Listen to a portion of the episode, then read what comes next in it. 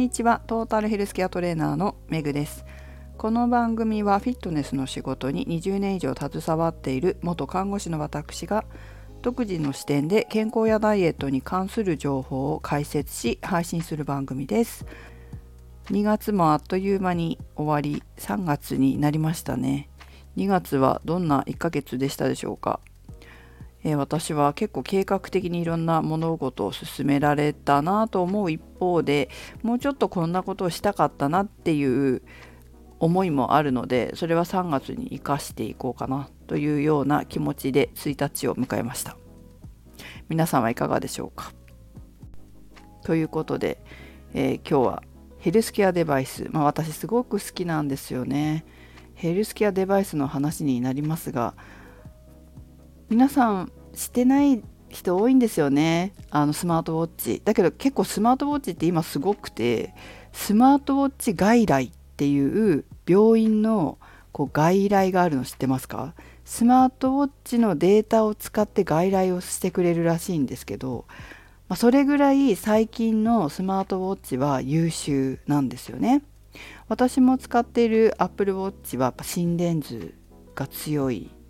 かったりして本当私もそのコロナの頃に予防接種した時に なんかストレスだったのか本当心臓の脈拍が乱れてちょうどねアップルウォッチをしていたのでそれで心電図取って病院に持ってった、まあ、私先駆けかなって思いますけどそう考えると。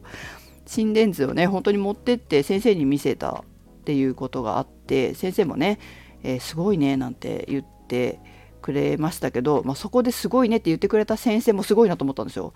どうせそんなのおもちゃだろみたいな感じで言うちょっとダサい先生じゃなかったんですよね。ねそしたらスマートウォッチ外来なんていう外来が病院にできてきてるわけですよ。すごくないですか？まああのアップルウォッチの場合は心電図ですけどオムロンなんかは血圧計もともとね血圧計作ってた作ってる、まあ、他に他にもいろんなものを作ってらっしゃいますけどオムロンもすごいんですよ。オムロンもすごい私も好きなんですけどオムロンのスマートウォッチはやっぱり血圧計がすごくてデータ管理されてるみたいなんですよね。それでまあどっちのメーカーもこう病院とつながっていろんなことが今できるようになってるみたいです。やっぱり日常生活が大事で病院にこう搬送される状態ってやっぱりやばいじゃないですか。もうやばくなってからじゃないですかだけどその前にやっぱ予防できるってすごく大事なことだと思うのでこういった新しい機械を使って日頃の自分の健康管理だったり病気の予防に努めるっていうことは私すごく大事なことなんじゃないかなっていうふうに思います。だけどあんまりね、えー、してないっていうか好きじゃない時計のファッショナブルなものがいいっていう方もいらっしゃるからまあそこはねみんながみんなするわけではないかもしれないけど、まあ、中には普段はおしゃれな時計をしてるんだけど運動の時だけ付け替えるみたいな方もいらっしゃるので、まあ、そういうこう使い分けとかもしながら自分の健康管理それからスポーツだったらば、まあ、体力アップとかそういったことにつながってくると思うんですけどそういったものを管理していくっていうふうに使い分けしたっていいんじゃないかなっていうふうには思っています。というわけで明日はとうとう皇居ランウォーク本当に久しぶりのこういうちょっと私が実施するイベントウォーキングイベントになりますね。去年夏にね Y 先生に歩き方の講座体に優しい歩き方走り方の講座を教えていただきましたけど、まあ、今回は私が主催になって、えー、こういった心拍数を用いたダイエットや体力アップのための継続できるコツをご案内していこうかなというふうに思ってます。まあ、1回だけで終わるんじゃなくてやっぱり何回かやって皆さん参加者の皆さんが、ま、どんな風に体が変化してきたのかっていうのを追いかけていくとさらに面白いかなというふうに思っているので、えー、定期的に何ヶ月かに1回とか定期的にやっていこうというふうに思っています。まあ、スマートウォッチ本当にいろんなメーカーが出していますが結構そのメーカーさんの特徴が出るんですよね。何に特化したスマートウォッチなのか何に強いのかっていうのがあってただ何でもいいってわけじゃないなっていうのに最近やっぱり改めて気づきました、まあ、今回スマートウォッチを使って心拍数を測定しながら運動をしていただくんですけれどもその確かにスマートウォッチなんだけど運動中の心拍数が見づらいスマートウォッチもあるんですよ。逆に心拍数に特化したスマートウォッチもあってすごく見やすい分かりやすいっていうのもあるからまあ目的に合ったスマートウォッチ選ぶっていうのは、まあ、大事かなと思いました運動するのにこうスマートウォッチ買ったけどなんか運動にあまり適してないなみたいなのがどうもあるなっていう感じです、まあ、その辺気をつけて皆さんも購入される際は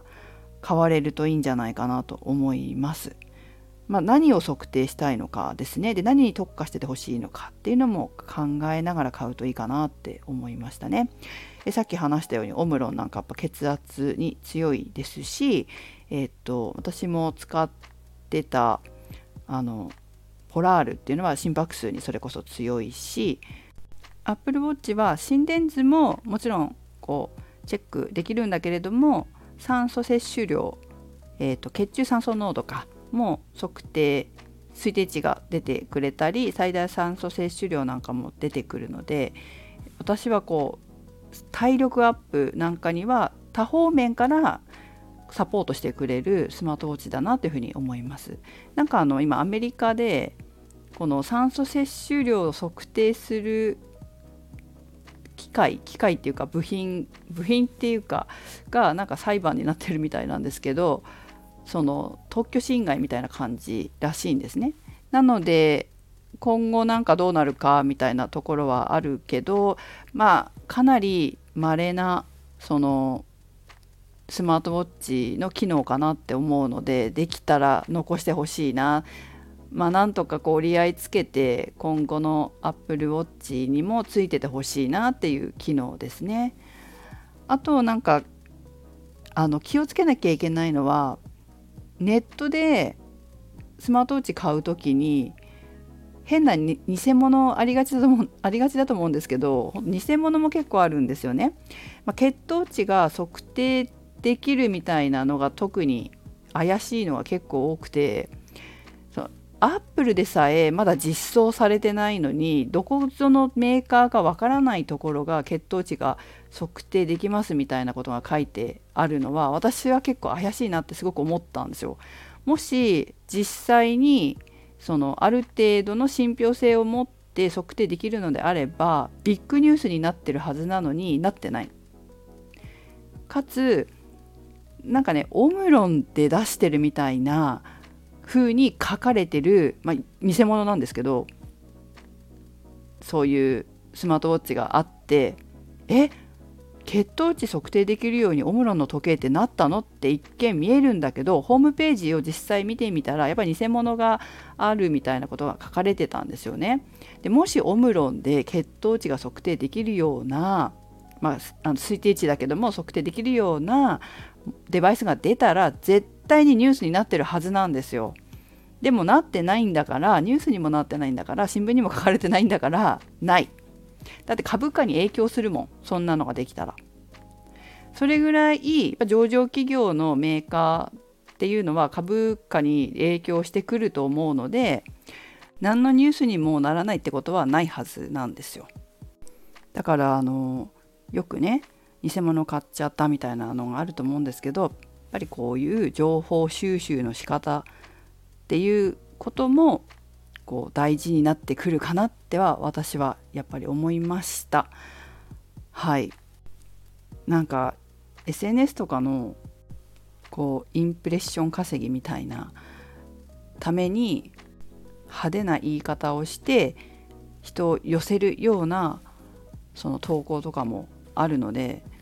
私たちはきちんとそういった情報リテラシーヘルスリテラシーを高めるように日々生活して、えー、行く必要があるかなっていうふうに思いますね。そのオムロンの血糖値測定は実は父が見つけたんですよ。えオムロンでこんなの出してるって言っててえ？っと思ったんですよね。え？オムロンみたいな会社の大きな上場企業でそういうこうこれまでないものができたら絶対にニュースになってるのにそれ見てない。どこでも見てないと思って。でホームページ探したら偽物が出てるみたいなことが書いてあってあやっぱりなってなるんだけどこういうその調べる習慣とかニュースを見て情報を知っておく習慣っていうのがないとまああの変なものを買ってしまうっていうことになりかねないので皆さんも本当にこうリテラシーを高める情報リテラシーヘルスリテラシー金融リテラシーそういったものをこう高めるっていうことは私は大事なんじゃないかなというふうに思っております。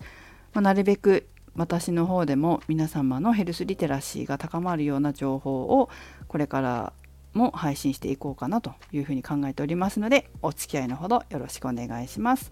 はい、それではメグでした。